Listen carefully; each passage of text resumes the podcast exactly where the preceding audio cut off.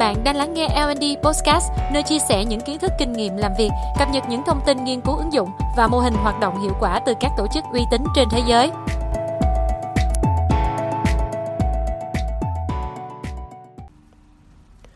Xin chào tất cả các bạn, mình là Quân. Hôm nay mình sẽ chia sẻ về chủ đề điều gì mang lại cho chúng ta hạnh phúc trong công việc. Vậy thì điều gì thúc đẩy chúng ta làm việc? Trái với suy nghĩ thông thường của mỗi cá nhân, nó không chỉ là vì tiền và cũng không hẳn là vì niềm vui với công việc. Với những nhà leo núi, trải qua bao thách thức, đối mặt với những cái lạnh tê cống, sự khó thở và những cái chết rình rập, nhưng điều gì khiến họ tiếp tục leo núi hết lần này tới lần khác? Dan O'Reilly, một nhà kinh tế học hành vi, thông qua nhiều thử nghiệm đã chỉ ra những yếu tố giúp chúng ta hài lòng hơn với công việc của mình. Khi một sinh viên của ông chia sẻ rằng anh ấy dành 2 tuần chuẩn bị cho những số liệu và slide thuyết trình cho một dự án sáp nhập công ty, anh đã thức nhiều đêm miệt mài chuẩn bị và thích thú với công việc. Ngay khi nộp kết quả, sếp khen bài chuẩn bị rất tốt và thông báo dự án đã bị hủy. Điều đó khiến anh chán nản và thất vọng. Từ đó, Dan đã làm các thử nghiệm để tìm hiểu các yếu tố liên quan đến động lực làm việc của mọi người. Ở thử nghiệm đầu tiên, ông cho hai nhóm người lắp Lego theo mô hình. Sản phẩm sẽ được trả theo số tiền giảm dần 30 cent, từ 3 đô xuống còn 2,7, 2,4. Lần lượt tiếp theo cho đến khi người chơi nói không, tôi không muốn lắp nữa, cái giá này không xứng đáng với thời gian tôi bỏ ra. Ở nhóm 1, sau khi làm xong, mô hình sẽ được cất đi và người chơi sẽ được cung cấp một bộ mô hình mới để lắp ráp. Ở nhóm 2, ông sử dụng điều kiện mà ông gọi là điều kiện Sisyphic.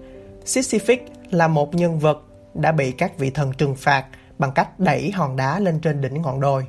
Và khi Sisyphus gần tới đích, thì hòn đá sẽ tự động lăn xuống chân đồi. Điều này khiến Sisyphus phải lặp đi lặp lại những quy trình này một cách vô ích. Tương tự như ở nhóm 2, ngay khi một sản phẩm được lắp ráp xong, họ sẽ để sang bên cạnh. Nếu như người lắp muốn làm tiếp thì họ sẽ tháo ngay mô hình đó và đưa cho người lắp. Nhiều lần lặp lại. Kết quả cho thấy số lượng Lego được lắp ráp ở nhóm 1 nhiều hơn gấp 1,5 lần so với nhóm 2.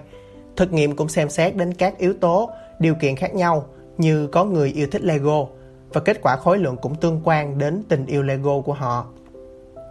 Thực nghiệm cho thấy khi con người cảm thấy công việc có ý nghĩa dù là rất nhỏ, có niềm vui thì kết quả sẽ khác biệt. Sau đó, ông đem câu chuyện này chia sẻ với một nhóm 200 nhân viên của một công ty phần mềm lớn ở Seattle, Mỹ.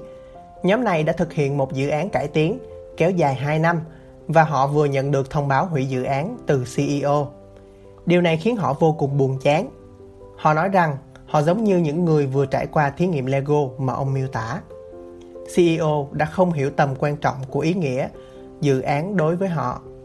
Do đó đã không quan tâm tới điều mà họ đang làm.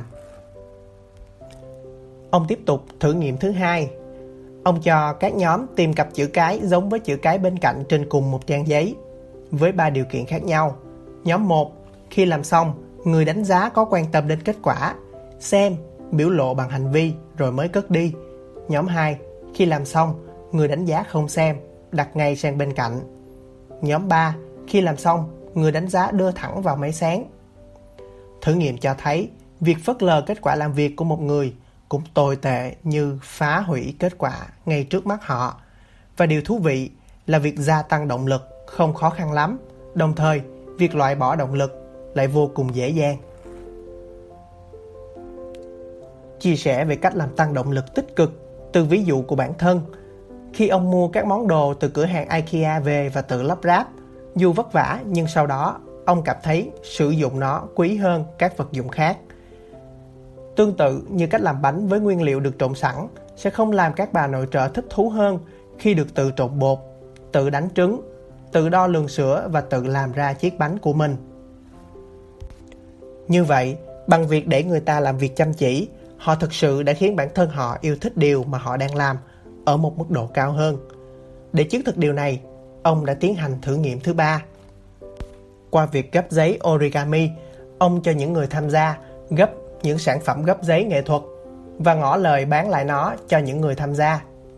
Kết quả nhận thấy, những người tham gia vào quá trình gấp giấy sẵn sàng bỏ ra con số gấp 5 lần so với những người không tham gia vào bất cứ một quy trình nào trong quá trình gấp giấy.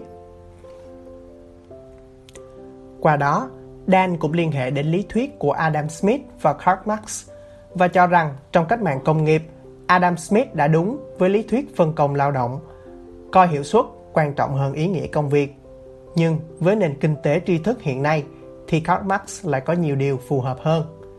Chúng ta không nên coi thù lao và động lực là một, mà chúng ta cần quan tâm đến các yếu tố khác như ý nghĩa, sự sáng tạo, thách thức, sở hữu, lòng tự trọng để nhân viên cảm thấy hài lòng và hạnh phúc hơn với công việc của mình.